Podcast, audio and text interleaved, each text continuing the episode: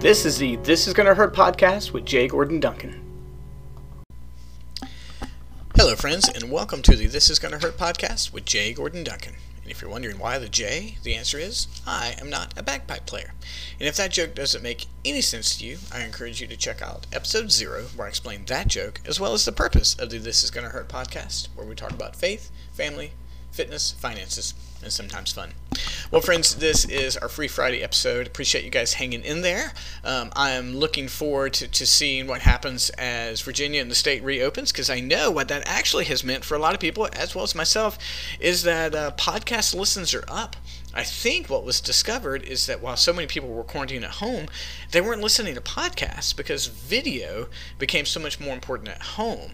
Uh, podcasting, or at least listening to podcasting, uh, seems to be an active activity. So when you're out running or out riding around in your car, and it seemed like with so many people at home that uh, podcasting decreased. And so maybe I just thought, well, Gordon, your content's not that good. But then I spoke to some other friends in the podcasting world, and it seemed they experienced the same thing. So hey, open doors. Hopefully, increased numbers, uh, more people hearing what I've got to say, which I hope is of some value. So today I wanted to push some positive into the world, which is exactly what we need. We desperately need positive pushed into the world at the present moment. And my positive is that seeing my kids get jobs. You see, I got my first job when I was 14, which was barning tobacco, which is a hot, sweaty, difficult job, uh, literally uh, ripping tobacco leaves off of stalks in 100 degree heat, putting them underneath your arm until a tractor would come by and you would put it on there and you would work all day. Barning tobacco was just really tough work. Uh, the tobacco gum would rip the hairs off your arms. Um, and so, really, what you had to do is, the beginning of the day, you had just take dirt, cover your arms, and hopefully that would help you some. Um, hard job, glad I did it. Went on to work at a clothing store, then went on there to work at a grocery store, at another grocery store, then a bookstore, and then on into college with various jobs. But I've always enjoyed working. And I remember just getting my start. I wanted to be able to purchase some things, and I had to pay for my car insurance. It was great for me. And so my oldest, Meredith, had got her first job. Um, I don't know. Uh, was it two years ago, year and a half ago, when she was working at a local restaurant here in town?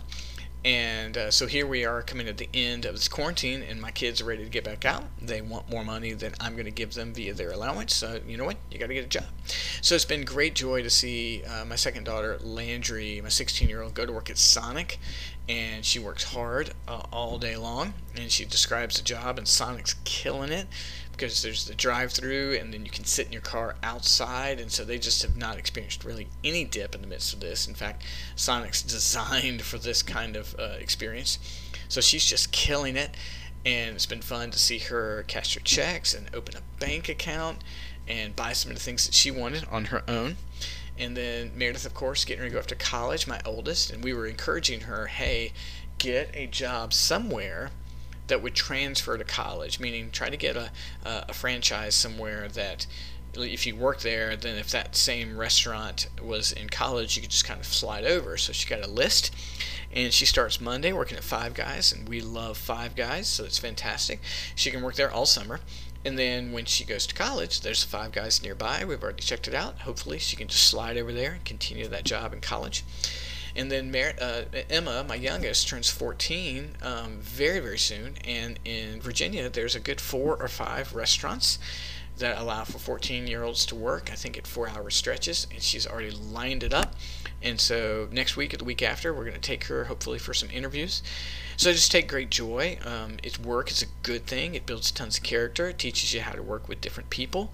And I'm just taking great pride to seeing them go to work and work hard to get those jobs.